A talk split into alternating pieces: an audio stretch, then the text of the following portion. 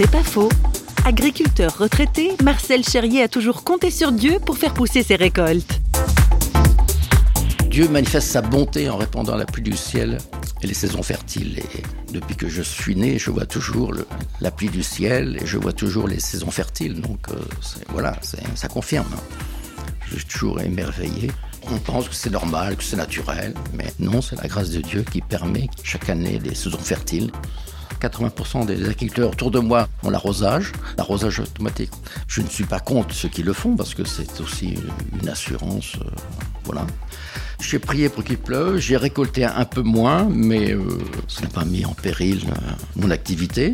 Mais moi, je me dis non, je vais compter sur, sur, la pluie du ciel, sur la bonté de Dieu, et ça a marché. C'est pas faux, vous a été proposé par Parole.fm.